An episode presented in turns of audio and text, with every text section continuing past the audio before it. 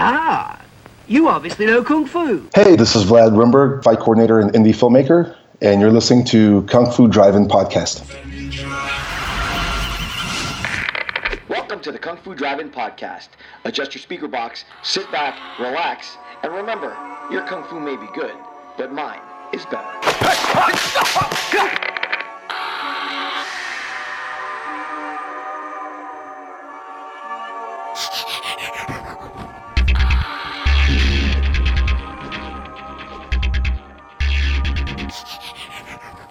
Joining me tonight is my very special guest, filmmaker, martial artist, all around cinematic ninja, Vlad Rimburg. Vlad, thank you so much for taking some time to talk with the Kung Fu Drive-In podcast tonight. Oh, yeah, thank you very much for having me on. Very excited to have you on. There's a lot of questions that I have for you. you you're doing some uh, incredible work. And what's funny is I have been doing a lot of research with a, a bunch of different guests. Uh, more often than not, your name comes up as someone that they've collaborated with or they've worked with. So you, you've got a lot of ties to the industry there. But let me get a little bit of background on you. What is your background in martial arts to begin with?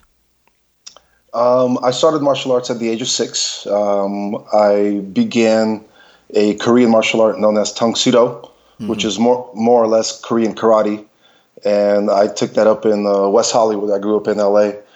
Um, around the age of 13, I transitioned into Taekwondo, but it was more. Um, it wasn't sport Taekwondo. It wasn't really ITF Taekwondo. I was trained under a gentleman that trained the Korean Army, so it was like a in your face taekwondo, like realistic taekwondo. So I've always stayed within the realms of Korean martial arts, you can say. Uh, was there a particular reason you went with that martial art, or was it just uh, available to you at the time? Well, uh, my parents enlisted me in Tang Soo Do. I had no idea what it was, but they knew that I wanted to be part of the martial arts world at a young age. I grew up watching a lot of Jackie Chan and Bruce Lee movies, and you know I would imitate moves I would tell my father that I knew martial arts and then kick him in the groin. uh, but my transition to Taekwondo happened when my parents moved to the Valley. It was just too far away from my original school, and my dad wanted to make sure that I kept my training. So we found the school nearest me, and um, that was the beginning of my Taekwondo career with that career, you were actually uh, a competitive fighter for a while.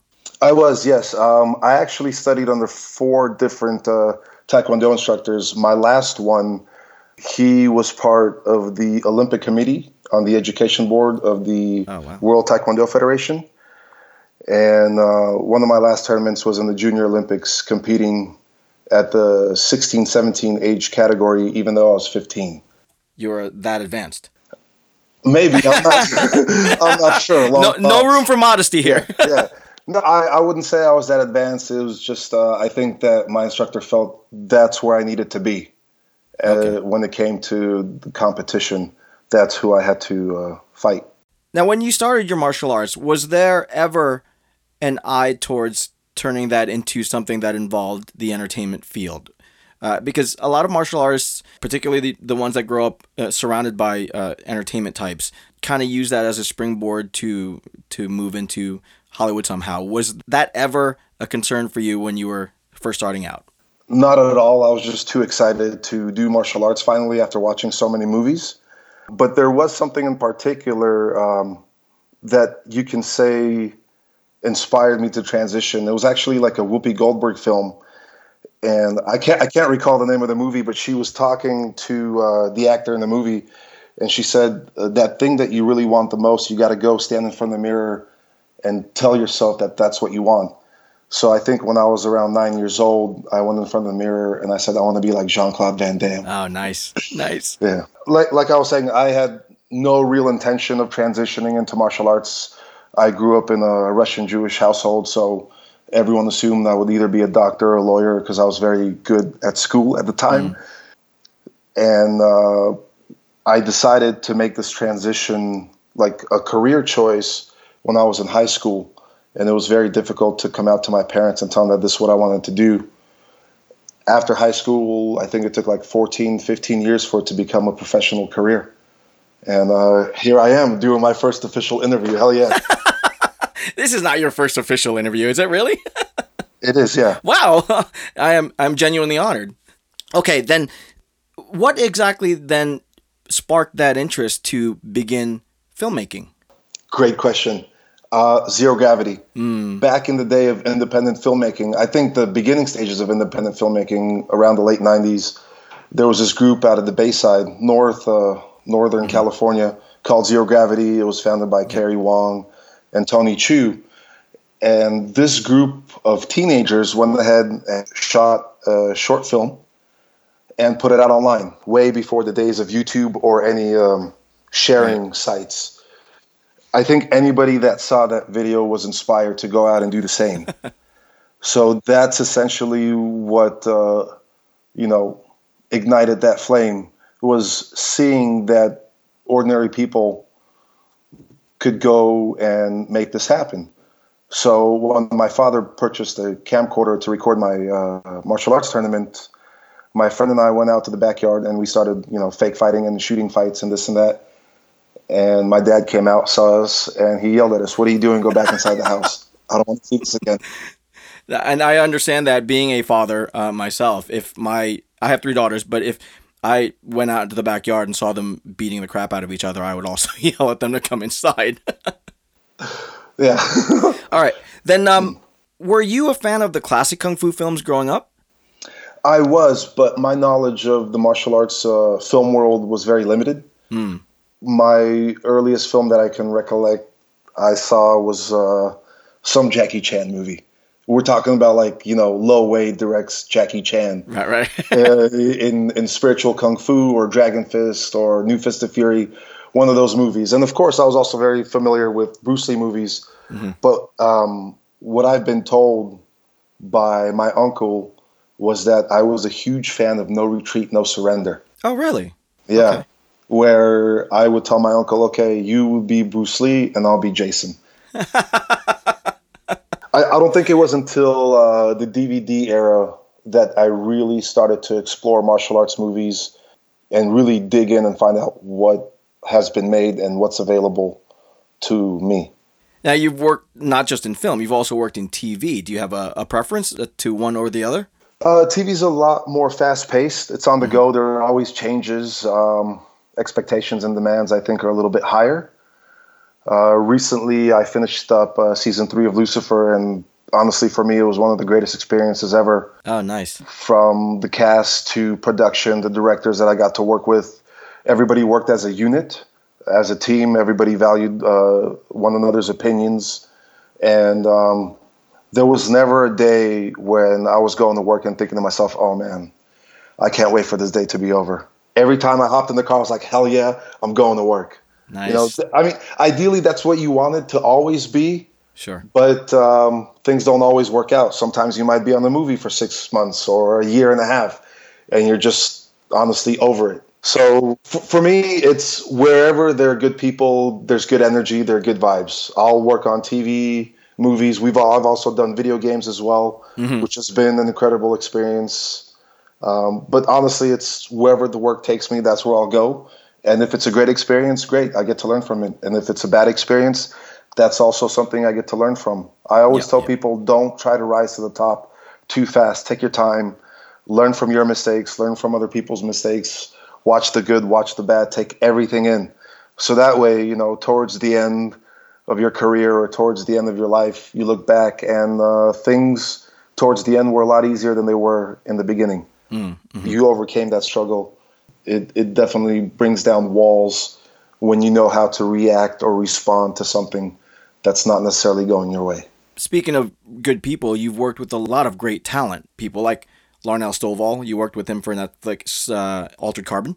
Um, I I worked on Altered Carbon for a short period of time, Okay. but what I do want to say is that Larnell gave me the opportunity to make this a full time career. Oh, really? So hell yeah, L. Yes, yes, he did. Before him, I was heavily involved in indie filmmaking, which pretty much means I film everything and I pay for everything and I make no money. That's what independent filmmaking is. Of course. And um, one day I released a short with uh, Mickey Facchinello and Amy Johnston.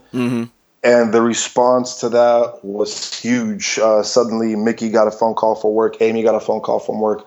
I was getting calls, and I remember Larnell giving me a call at 7:30 in the morning, telling me he saw my video, and he wanted to talk. Wow. So it, it, it was a great opportunity for me.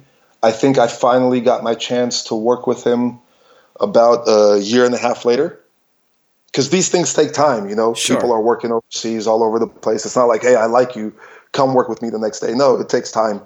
So Larnell gave me that start, and then I had people like JJ Perry that also took care of me, and you know, uh, made sure I was going in the right route, partnering me up with other coordinators in the business. And yeah, like uh, these guys have really helped me out tremendously. That's funny. I know uh, when I had Larnell on, uh, he had a nickname for you. Vladski. See Yeah. somebody else that you worked with, apparently. yeah, yeah, we worked together a lot. Yeah.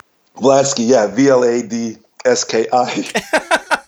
Yeah, Vladski. Yeah, we we were recently talking, and uh, whenever I get a message from him, it's always Vladski, and I'm like, hell yeah, L. That's very cool. That's very cool. And uh, yeah, Amy Johnston and uh, Mickey Facchinello are also fantastic uh, martial artists. Uh, speaking of those two, um, I became aware of your work through a number of different projects where you basically took some amazing female martial artists like Amy and uh, Mickey, threw them in the woods, and had them beat the living crap out of each other. Yes. Um, is is there a, a different approach for designing a fight scene for for women, or does it all just come down to showcasing that that raw skill? I think it comes down to showcasing that raw skill. I tell a lot of people that are interested in uh, fight choreography or they want to be fight coordinators, make your performers look good by allowing them to do moves that they're strong in. So if my actor can't throw a spinning hook kick, but he can throw right hooks all day, I'm going to choreograph the majority of the fight to have right hooks in there. You know, I want to play. I want to play up people's strengths. It shouldn't be a matter of is this a man or is this a woman. It's what are you good at, and how can I expose that? So you look good, you get work, and then I get work. Not too long ago, I did this uh, proof of concept for uh, for a movie that hasn't come out, and I don't know if it's in production or what's going on with it, but it's called Ballerina. Um, Travis Wong and I were talking, and we wanted to showcase a female John Wick. So we were talking, and uh, he convinced me to use a brand new girl, Shy Bro, uh, from North Carolina or Atlanta, one of those places out on the East Coast. Okay. we we we flew her out. We shot the project in two days. We released it. The majority of the response was great, but I'm getting a lot of uh, comments still on YouTube and here and there on Facebook. Oh, this wouldn't really happen. You know, women aren't as strong as men. And I'm just thinking to myself, wow, there are a lot of like sexist assholes out there. Oh, so How- many. It's How ridiculous. How, about we just be entertained? And I'm Yeah. just thinking in my head, you know, like you might not believe this, but if I had her do one of the, these moves on you, you would become a believer right away. Speaking of your fight work, one of the things that I noticed about the the fight scenes that you put together is it's it's kinetic and powerful, but there's also that that silent dialogue that goes on between the characters that for me reminds me of those classic kung fu films. So, what is it about your choreography that separates you from the pack and allows that story to be told? I think it's having almost no dialogue. I tell people to simplify whatever it is they're doing by having no dialogue. Learn how to tell a story just through the emotions of the characters in the fight. Um, I'm, I'm a big fan of Charlie Chaplin, and uh, he was able to convey a short film without any dialogue. Yeah, there might be some titles, cue cards here and there, but it didn't matter. Body uh, movement and body language is very, very strong, and especially on film, you can convey a message without having a single word said. You know, if someone's just yelling a lot, you can tell that they're angry. So that, that that's how I like to work. I, I tell people, listen, I'm not a writer, I'm not an official director. I just action direct, and I like to tell stories through my action, and I focus on doing just that. We earlier um, I said that I learned about uh, more kung fu films once the DVD era started. Um, when I did, I stuck with uh, just learning about Jackie Chan and then Sammo Hung, Yuen Biao, and then Lau Kar-leung, all over the place. And then from there, one day Eric Jacobus had messaged me and he said, "Hey, check out this fight," and it was a hallway fight in Old Boy Yeah. and uh, he sent me this fight. I watched it, and then I pirated the movie. Yes, I pirated Old Boy in like 2003, 2004. But once I saw that movie, I ordered the DVD and the soundtrack from Korea. Nice. Now, it, it was the first time I had seen a fight that was done without so many beats, like Hong Kong style, like hoo ha, hoo ha, hoo ha. Right, right, right. That had emotion in it and acting. And without realizing it, subconsciously, I was learning how to do that. So after Old Boy, I started watching more Korean films, gangster movies. You know, people ask me like, "Whoa, what are some good fight scenes uh, to watch?" And I tell them, "Go watch A Bittersweet Life. Go watch Gangster High. Go watch A Dirty Carnival." Because in Korean cinema, you get a performance out of the fight scene, and I noticed that Hong Kong started to really do that. I would say when Flashpoint came out you finally saw people Mm. like stopping the fight and breathing a little bit, Mm-hmm. getting some emotions in. Um, so what I did was I just studied fights. I just studied fights. I studied fights. I studied fights, and I think that's maybe the reason that I'm so good at it. I'm also very competitive, so I want to be the best at what it is I do. And uh, just having a fight scene there without a real backstory, if if I can get people to react to the fight, then I know I've done my job a while back. Um, that same fight scene that I shot with Mickey and Amy the first time they ever performed for me, I showed it to a group of people, and there was a woman that stood up at the end of the short, came by, hugged me, and gave me a kiss Uh-huh. because I think it showed a lot of women empowerment. It, it no longer showed women as weak and fragile, and I think the industry had female choreography all wrong like with the Milla Jovovich movies and things like that back in like 2006 and the early 2000s. Even Hong Kong action, you know, you had uh, amazing martial artists like Cynthia Rothrock from Right. the American side, and then you had Cynthia Khan and Michelle Yeoh. But uh, choreography at that time, I think, I don't, I don't think uh, the action directors back then really knew how to make a female look strong. And and I've always been one of those guys that was like, uh, I don't know, I don't like it when females fight. So when I had Mickey and Amy perform for me, I made sure that they would perform like any of my uh, male performers would.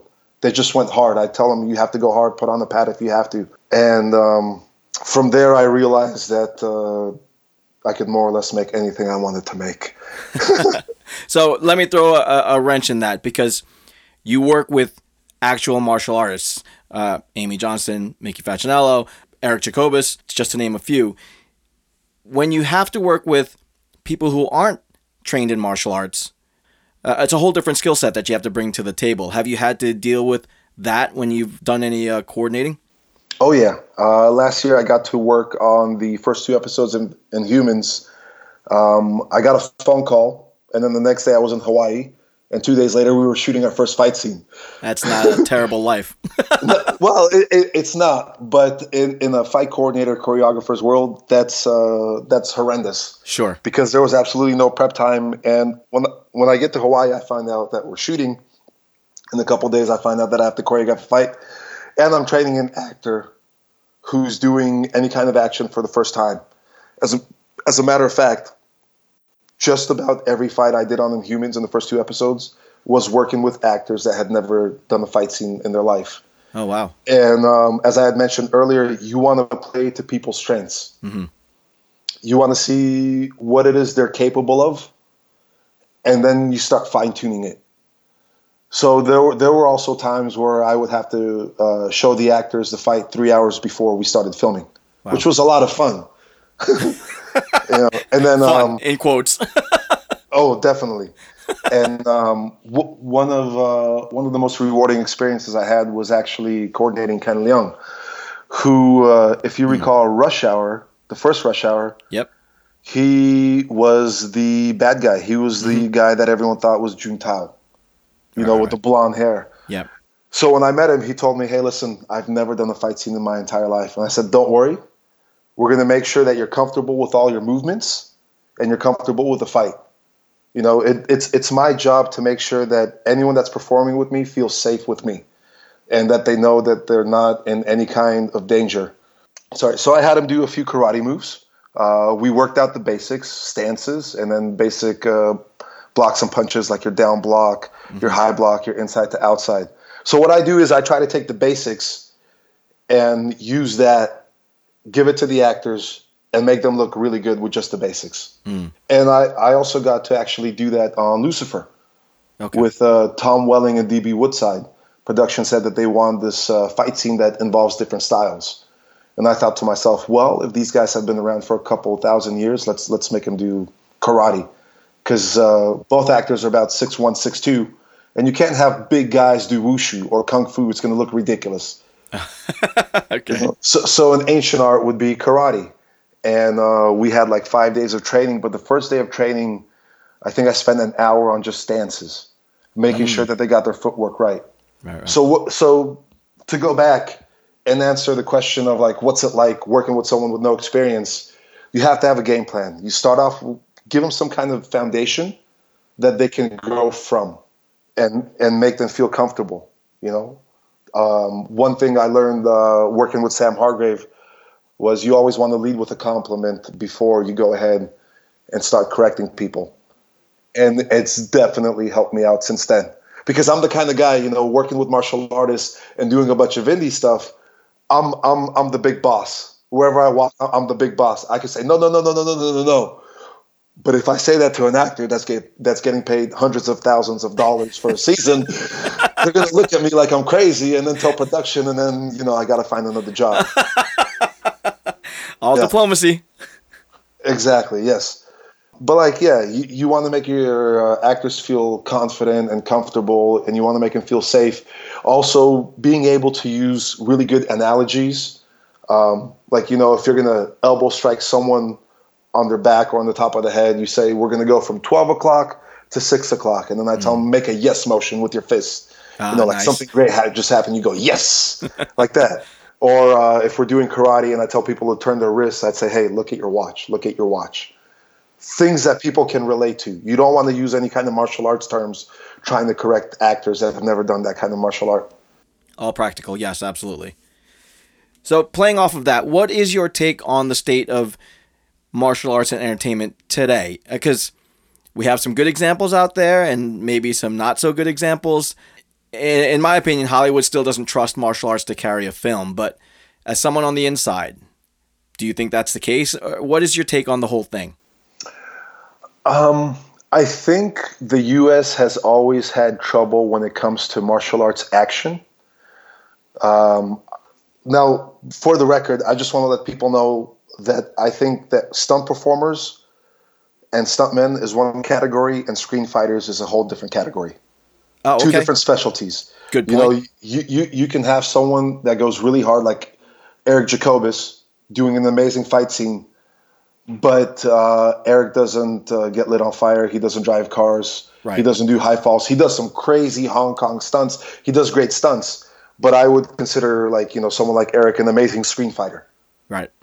And then um, I've worked with people on shows and movies that are amazing stuntmen, and they've had to make that transition into screen fighting.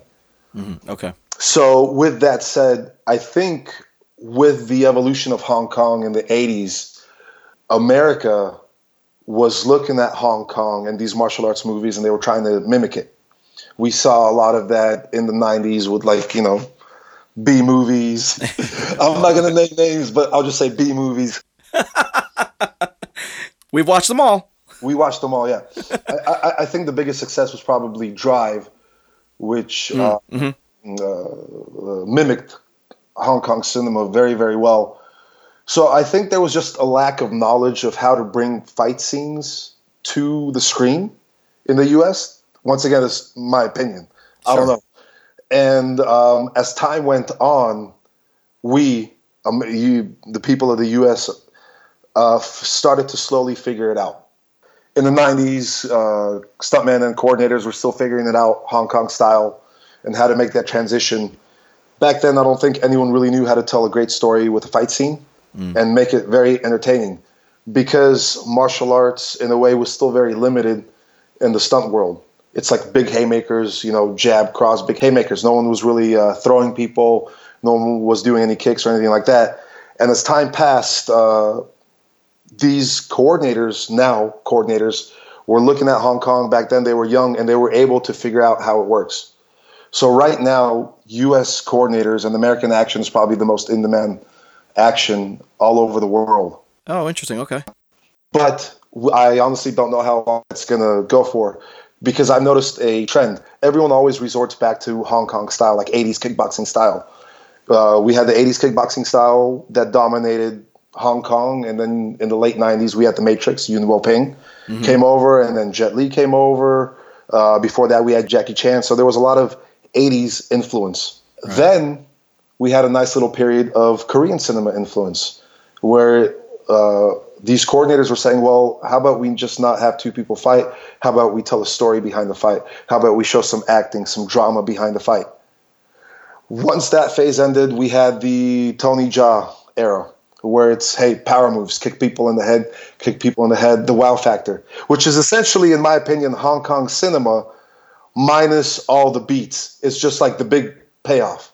Because mm. what hong kong cinema did great like what jackie does great or sammo hung did you have small moments that lead up to this big grand move. And that's and that's what uh, i think that's what thai style is. It's just big move big move big move big move big move and and uh, once uh, John Wick came out, that changed the game entirely. Mm-hmm. Because uh, gunplay became fun again. Gunplay was no longer Arnold Schwarzenegger running around and shooting a hundred guys. Gunplay is smarter. It's now moving the gun up, down, left, right. Right. the directions. Honestly, that's what makes a good fight scene. A lot of people go ahead and they just throw punches in one spot I'll say like the chest area. Everyone throws punches towards the chest. Okay. Their punches to the chest look like their punches to the face, and, uh, yeah. mm-hmm. and their punches to the body look like their punches to the chest. But no one's actually moving. There, there, there aren't spots to target, and that's what uh, I think really makes John Wick work with guns, is because it's not Keanu just walking around and pointing his gun in one direction and shooting in the same spot. He's uh, immobilizing guys. Yep by shooting them in the foot and the knee, taking them down, throwing them. There's a combination of everything. Yeah. Everything. And it's very new and it's very fresh and it's exciting. Yeah. So I think we're in that era now where, like I was saying, American coordinators have figured it out and uh, American action has taken over. But, but once this phase is over, once again, we revert back to Hong Kong cinema. In terms of packaging it as a martial art, movies like John Wick and and Jason Bourne don't outright say that, right? It's it's just an action film. Correct. Yes. Um, one of the things that I've come to understand being in the industry is that uh, America has no action directors. Mm. When when I worked in India on a few movies, I saw how important the action director role is. I mean, the director's going up to you and he's saying, "What's the next shot? What's the next angle? What's the choreography bit? What are we doing? What are we doing? What are we doing? You're really running the show. And um, depending on how much they like you and how good you are, they'll even allow you to go ahead and edit the action. Because it's new to them, it would be a little bit weird for me to just say, okay, you guys handle it, this action that you've never seen or done before. You know, so I want to make sure I have some control over it. But the action director role is respected there. The action director role is respected in China. It's the action director role is just respected in Asia. Period. Mm, mm-hmm. Whereas I feel like over here in the industry, it's something that's going to take a little bit more time. But people like uh, Chad Stahelski and Dave Leitch have opened up the doors for the stunt community to be able to tell their stories. Mm. You know, there has been progress. Stunt coordinators are now becoming directors and successful directors you know, movies that are making hundreds of millions of dollars. And that's that. At the end of the day, that's what producers want to see. They want to see that money. Sure. And um, that transition is going to take some time. But once we have an action director role set in place here in the states, I think um, action is going to make a much larger impact on movies than it has before. Now, there's got to be that delicate balance, though. You can't just throw action after action after action without having the audience be invested in that character. Correct. Oh, yeah, definitely. Definitely. In my opinion, the role of the action director is uh, the same as just your regular director, but he's supposed to enhance the story that the director is trying to show. Mm-hmm. So both of you have to be on the same page. You know, you if, if your character doesn't say a word throughout the entire movie, and that's the way the director wants it, don't start to don't have them start yelling and screaming and shouting during the fight. Right, right. So you, you, you really have to invest in the character as well. Nowadays, I tell people cinema and the audience are a lot smarter than they were. It's not the 80s where you can go ahead and shoot 100 guys and every guy in the theater is like, yeah, oh, I feel like a man. oh, it, it's, it's no longer that. It's like, well, that wouldn't work. That wouldn't work. That wouldn't work. You know, we, we have to become smarter. So that means the action has to become smarter as well. It has to fit the story. And um, I'm seeing a lot of choreography in the industry, both on the indie level and the professional level. And I'm just talking about all around the world. Mm-hmm. It's a lot of choreography, choreography, choreography. What's the story? I recently saw the movie Reborn. I'm not sure if you're familiar with it. Yeah, Tak Sakaguchi. Yes, yes. Now, my biggest complaint with uh, Japanese action is they do such cool things, like the briefcase scene in the middle mm-hmm. of the mm-hmm. street. Mm-hmm. I thought that was brilliant. And then the supermarket fight, I thought that was brilliant. The finale started off so well, and then it just dragged. And I'm just thinking, why are you doing that?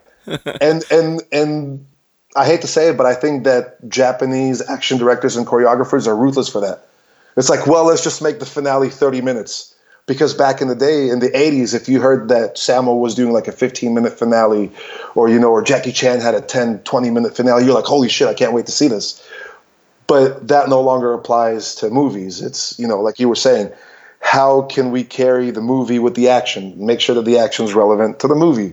Make sure that we don't get bored. Make sure that you know the character is still this character.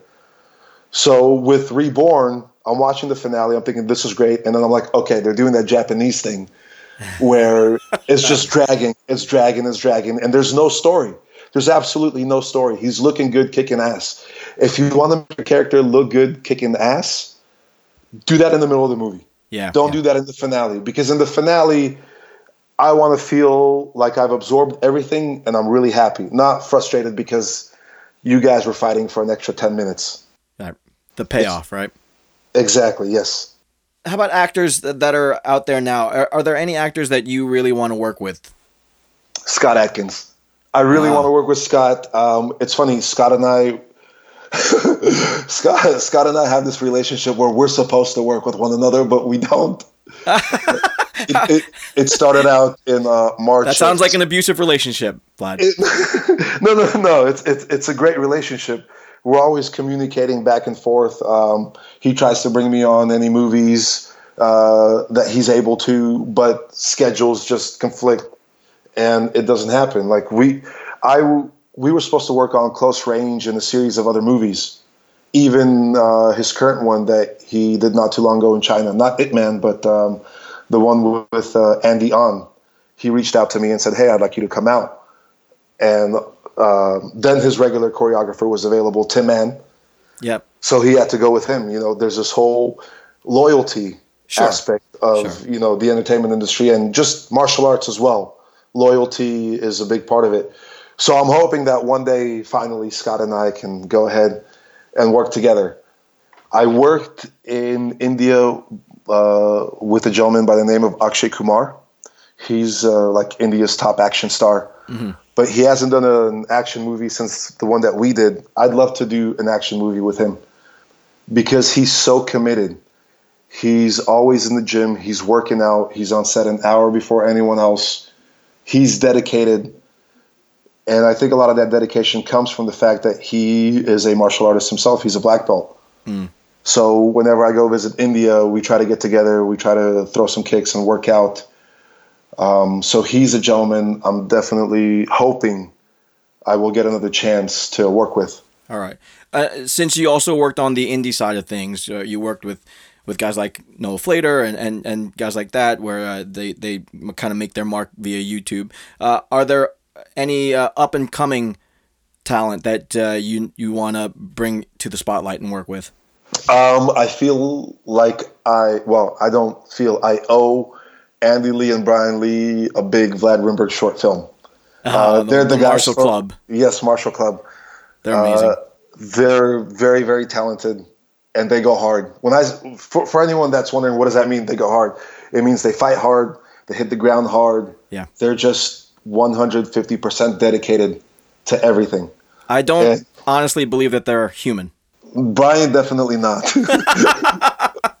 Definitely not. No. Um, but uh, when I was shooting shorts, uh, they would come in and they'd come in and get beat up and have their two, three seconds of quote unquote Vlad fame.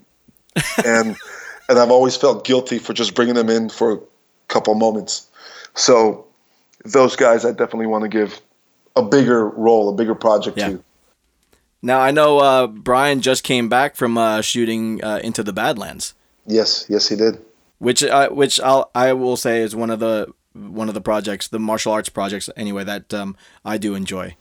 It's a great show. Um, it also allows for an action director to be on set and do his thing, you know, without any politics involved.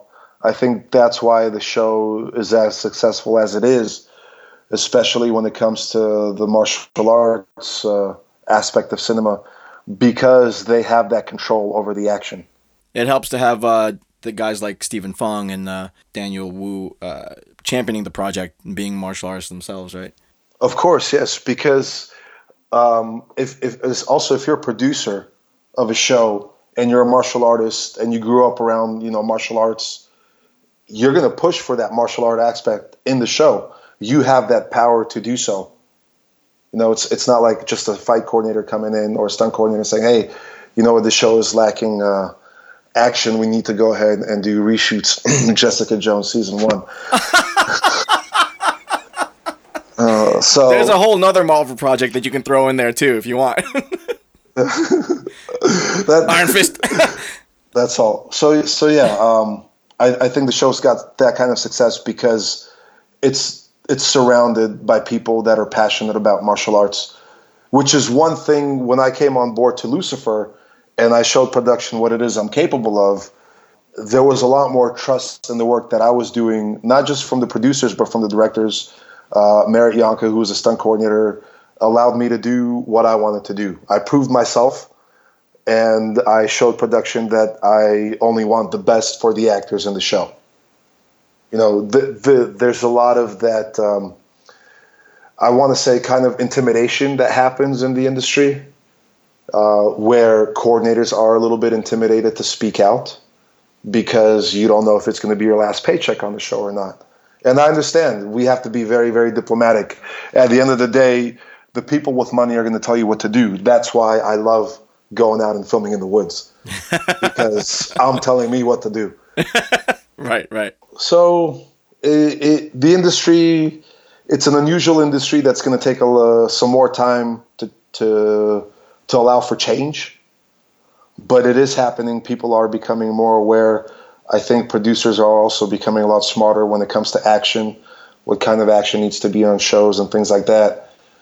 And um, I can only wish for the best. I just, like I was saying, I hope there's that transition where there's a role of an action director because an action director is an action director. What does that mean? You and I can have the exact same choreography you and I can have the exact same skill set when it comes to filming and shooting something. But I guarantee you that my stuff, and I'm going to say this with a lot of like, you know, confidence. I don't want to say ego or arrogance, but my stuff is going to be better than yours because I've studied how these performers are supposed to move and react and act to punches, blocks, kicks, anything and everything. I've been practicing that skill set of being able to tell a story. And once there are more people that have become like that, action directors, I think uh, the awareness level will rise. All right. Now you brought up Jessica Jones, so you you opened up this can of worms. But how would you have fixed Iron Fist? Uh,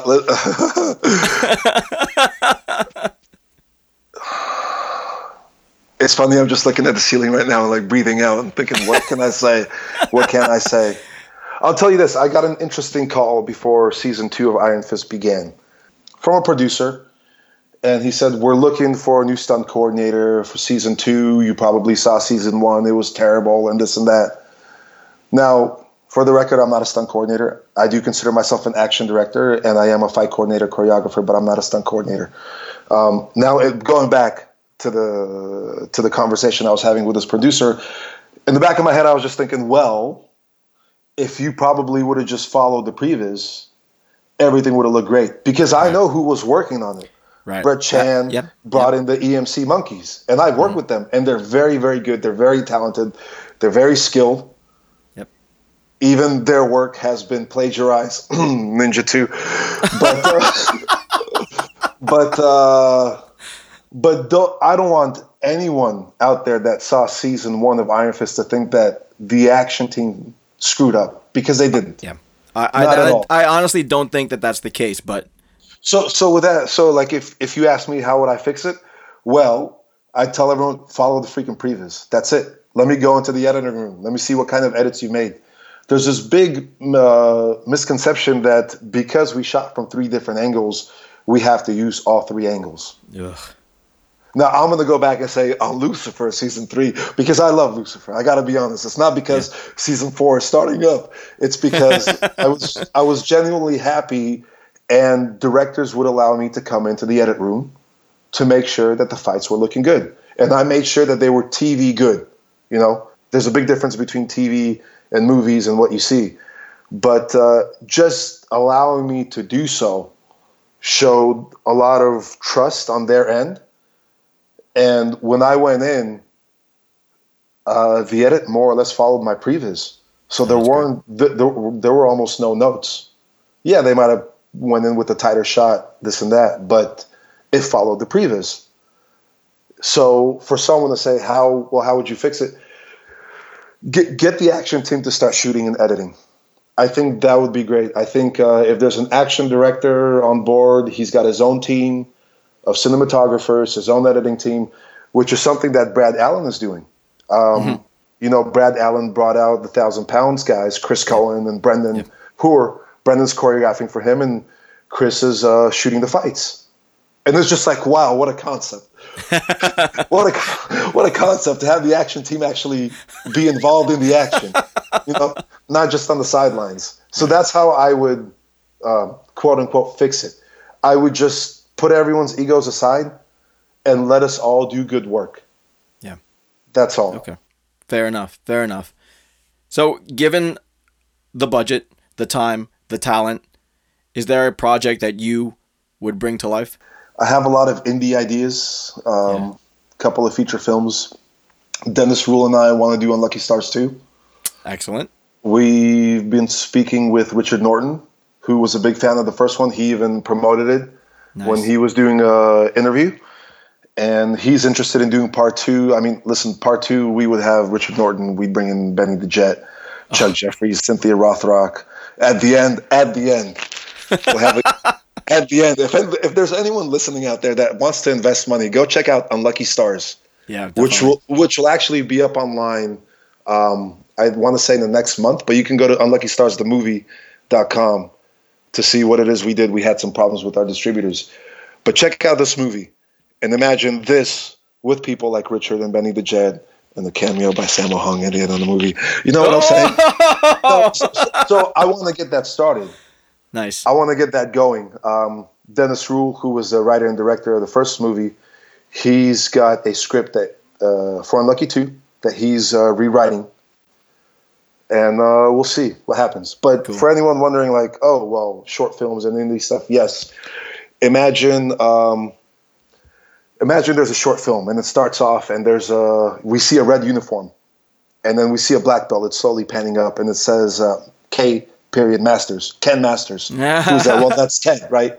Right. and uh, the uniform is very rugged. This black belt's almost white, and it keeps panning up, panning up, and we don't see blonde hair male Ken. We see blonde hair female Ken, which in my mind would be someone like Heidi Moneymaker. Uh, nice. And uh, Ken's meditating, and his meditation um, comes to a stop once evil Ryu enters his mind. Evil Ryu. And my evil Ryu character would be Mickey. Nice. So I would do Street Fighter the way I think Street Fighter should be done. Ken versus Evil Ryu, and uh, I would show the Raging Demon. You know, uh, I, I I have a lot of ideas that uh, I've been planning for many many years. Very I have a short film that I want to do with Brendan. Um, I honestly think that it's a Oscar contender. It's it is an Oscar. Yes, yes. Um, so we'll see. We'll see. There are many things I want to do, but uh, all these people that I started to work with, you know, like people like Brendan and Mickey, even Brian and Andy, everyone's got a career now. Everyone's working. Sure. So trying to get them to come in and shoot a fight is is a task in its own. You know, it, it's it's this whole struggle of uh, checking on everyone's availability consistently. Someone like Mickey is so in high is so high in demand, where you know I'd have to make sure that she's taken care of financially mm-hmm. if it's if it's a bigger project that's got money involved, and I need to put her on the hold so that way she doesn't take any jobs. So it's i in one way I'm very happy for everyone. I always love to see people succeed, even my competition, even the people I don't like. I want everybody to succeed because I'm the kind of guy that's like, you know what? Maybe they'll get it right. Maybe they'll be a good person. Maybe things will be, you know, beautiful. I want it to be all beautiful. I want there to be a nice, healthy, competitive world. Right. At the same time, I'm like, God damn it, like working again, working again, working again. I'm never going to shoot this thing. I'm never going to shoot this thing. so we'll see. But uh, when it comes to features, I want to do Unlucky 2, and I have a lot of indie projects that I want to do. But uh, I have a baby girl on the way in September. So Oh, many congrats. Thank you so much. So my uh, money will be dedicated to my child. as, as, as you probably know, with three girls, you know, Three girls. Yeah. Is this your first child? first child, yes. She's going to be a daddy's girl, of course, and you're going to be wrapped around her finger. So just be prepared for it. Definitely. but I, I'm I'm hoping to uh, have some of that martial arts discipline in her at an early age. I know that it definitely helped me, but for the most part, I've always felt like I've been um, a very good boy. Yes, sir. No, sir. Like that. Very respectful, very loyal, and I feel like martial arts helps develop those skills for kids. Um, I'm not necessarily saying that I'm going to put her in the martial arts school, but if anything, I would probably want to teach her myself and l- let her do whatever she wants to do. I'm a big, uh, I'm, I'm, I'm a big uh, hell yeah kind of guy. When people say I want to do this and this and this, I say go for it. Anything is possible. I'm a I'm a Russian Jewish kid that came from Belarus that told his parents to that uh, he wanted to be a filmmaker, and they're like, "Get out of here." you know, and here I am. I'm, I'm Look I'm at you now. You know, yeah. Yeah, it's funny because uh, I uh, I just started martial arts uh, myself, and I'm I'm already way way over the hill. I'm 46, um, but I just started. Uh, I've made it to the orange belt now, um, and uh, my daughters, uh, when I started, um, got interested in what I was doing, so they are now taking the class with me, and they are orange belts too. So um, Hell yeah. it's nice. That's great. I, th- I think it's great when parents uh, are involved in the same activities as their kids. it's fun. I, I can't teach them, obviously. I don't have your skill set, but um, it's nice to be able to to kind of grow and develop uh, in this martial arts journey with them uh, right by my side. It's it's it's really cool, and uh, and thankfully they're really uh, involved and interested in it because uh, it gives me a little peace of mind uh, just knowing that they have the tools uh, socked away, uh, and uh, you know hope that they never need it, but at least they have it. All right, back to you then. Um, before we wrap things up, uh, you ready to do a quick lightning round? Yeah, I, yeah, sure. Let's do it. All right. First thing that comes to your mind, all right? Give me your favorite classic kung fu film. Encounters of a spooky kind. Oh, nice. Nice one. All right. What's your favorite non martial arts film? Cinema Paradiso. Okay. Uh, other than yourself, who would you trust to do a faithful remake of Encounters of the Spooky Kind? Manny Manzanares. Uh, what was more rewarding, your best day of competition or your best day of filmmaking? Best day of filmmaking. Do you still train in martial arts today? Yes, I do. Uh, train. I try to train four times a week. I, for anyone listening, if you live in the Los Angeles area and you're a stunt person, or you want to get into stunts, aka screen fighting, um, I host a kicking session at Joining All Movement, aka Jam. It's it's located over in the Reseda area, and I do it Tuesday through Friday. Uh, open gyms from 12 to 2:30. We line up at 12:40 and we kick until 1:30. So 50, 50 minutes here with me, and then you have like an hour to yourself. Go do whatever you want to do. I'm usually there unless I'm working, if you come for at least three weeks, I'll put you in a private group and let you know what the Very schedule's cool. like. Yeah. Very cool. Excellent. Excellent. All right. What move could you do back in the day that might send you to the hospital if you tried it today? I used to uh, swinging my right hand. Swinging your right hand. Yes, I dislocated my shoulder in 2003, Oh. and I've had 25 uh, dislocations since then. I'll be honest. 25. 25. Oh, man. Does that just Uh, kind of pop out now at random moments? It does, yes. It's popped out while I've been swimming, punching the bag, waking up, uh, sneezing. Uh, recently, just reaching in the back seat while we were while I was shooting with uh, Brendan and Tony. We were shooting OS three. First day of filming, I reach into the back seat, dislocate my shoulder. Ah. Yeah, it's it's it's also my fault. I haven't been rehabbing it the way I should be. But whenever I go work overseas, I'm in the gym every day rehabbing it. Once I come home, I'm just uh, yeah. So you've become adept at just kind of popping that back in place and then going about your business. Yeah, I'm Mel Gibson it every single time. Ouch. All right. Um, last uh, lightning round question, and I will edit it out if you get it wrong, of course. But what's your favorite podcast about kung fu and martial arts movies? Kung Fu Drive-In podcast. Nice. All right. Um, what's coming next from Vlad Rimburg? Um, well, season four of Lucifer is coming up. Uh, might- Congratulations on getting that picked up, by the way. Thank you so much. Thank you so much. Everyone is amazing on that show. Like I was saying, from cast to crew, producers, executive producers, everyone's wonderful. It's just good people wanting to do good things, and I'm very happy and fortunate that it got picked up. Um, but I don't know. Uh, recently, I spoke with Larnell. Maybe we get to team up again. Cool. Uh, as for the indie level, I am trying to plan a fight with uh, Mickey and uh, Amy Sturdivant and some people. cool. Fingers crossed that it happens.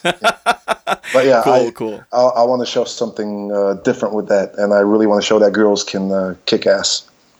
I, I think you've done a good job of showing that so far. I I think so too, but convert all the non-believers Yeah. that yeah, are yeah. leaving messages on YouTube. You know, yeah. All right. And where can my audience go to follow along with your exploits and uh, get more information as things develop with you? Uh, they can go to youtube.com slash VJVLAD. That's youtube.com slash VJVlad. Or they can go to my Facebook page, uh, facebook.com slash Vlad Rimburg, V-L-A-D-R-I-M-B-U-R-G. Very cool. Vlad, uh, again, it was uh, an absolute honor to uh, to be your first official interview in, in some time. So thank you so much for taking some time out. Uh, I'm a big fan of your work, uh, and I didn't even know I was a big fan of your work until I got to talking to all of these martial artists. But uh, the stuff that you do is amazing. Your, your fight scenes are so so powerful and so raw. Uh, and there's a, there's always a great sense of some story there that uh, is is always popping out, which always makes it fun to watch. So best of luck in anything that you got going on. Best of luck in with Lucifer season four, and uh, I hope those projects that you're working on come to fruition. Thank you so much for having me. I think uh, the last time I sweated this much was actually this afternoon while training. but it was great. Thank you. Hopefully you got uh, you got as good a uh, an endorphin rush as you did from training. Definitely. Very cool, Vlad. Thank you so much, uh, and again, best of luck with everything. Thank you very much. You have a great night. A huge bucket of thanks to Vlad Rimburg for sitting and chatting with me and for trusting that I wouldn't completely botch his self described first official interview.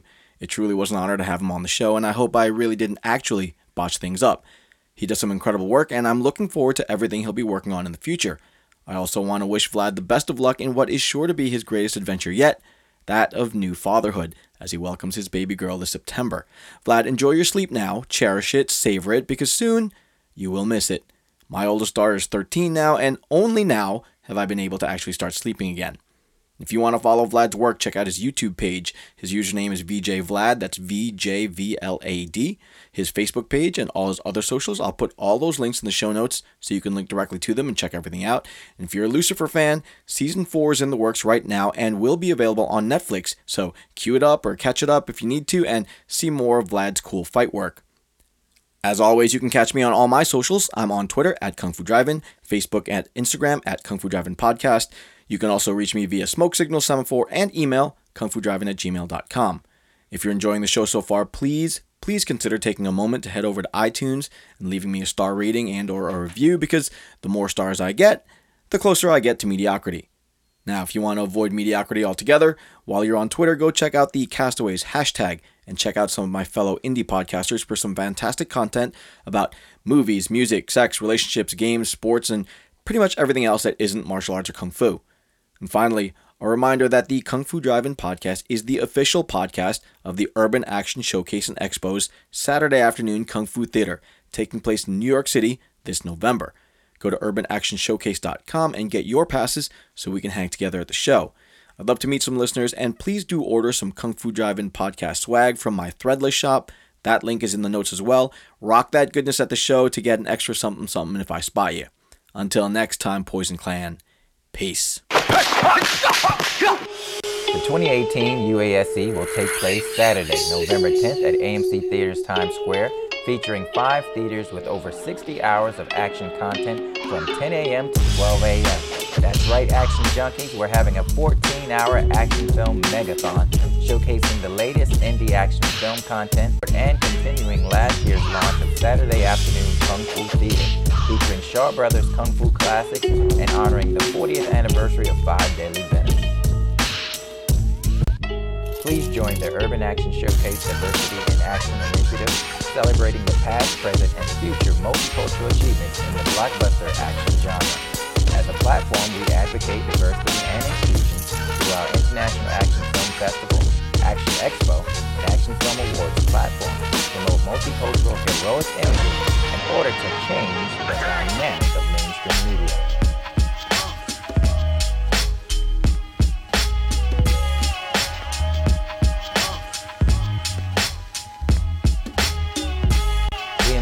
Be a part of the action by pre-purchasing a 2018 event pass for yourself or a friend. Master, Sanjay is finished.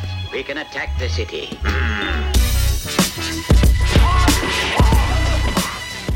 Poison Clan rocks the world.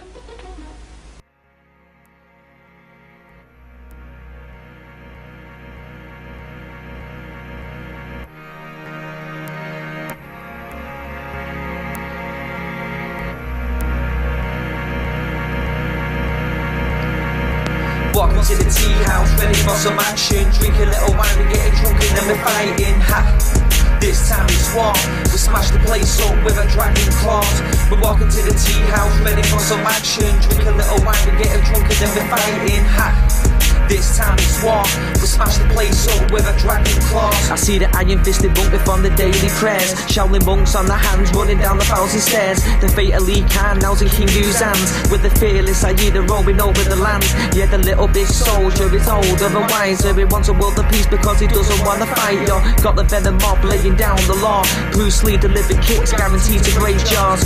Fight for the cause, then pause, hear applause. Not the end back kicks will defeat the outlaws. Very good, but balls don't hit back. Yeah, the death jewels here, Derek is coming back. The Tai Chi master, Jet Li's even faster. Could a little drink because he is the drunken master. Once upon a time in China, Rosamund Kwan is real fine, but see Maggie Cheung is finer. Golden Swallow has arrived. Shang-Chi movies will the hero will survive. We got the brave archer make his way to the top of the mountain, gonna fight. May as well pick the spot. Yeah, the sky goes black, cause the vampire's back. We got Lam Ching Ying to kill them all, so stand back. He plays the black magic on the soul of the sword, and our sword will travel until his body's on floors. Yeah, Wing Chun Shaolin and Mantis style. Yeah, defeat the enemy and watch him run for miles. Blood will spill now on the mountain tops when we bring back the soul of the legendary pops. Welcome to the tea house, ready for some action. Drink a little wine, we're getting drunk and then we're fighting. Ha! This time it's war. We smash the place up with our dragon claws. We're walking to the tea house, ready for some action. Drink a little wine, we're getting drunk and then we're fighting. Ha! This time it's war.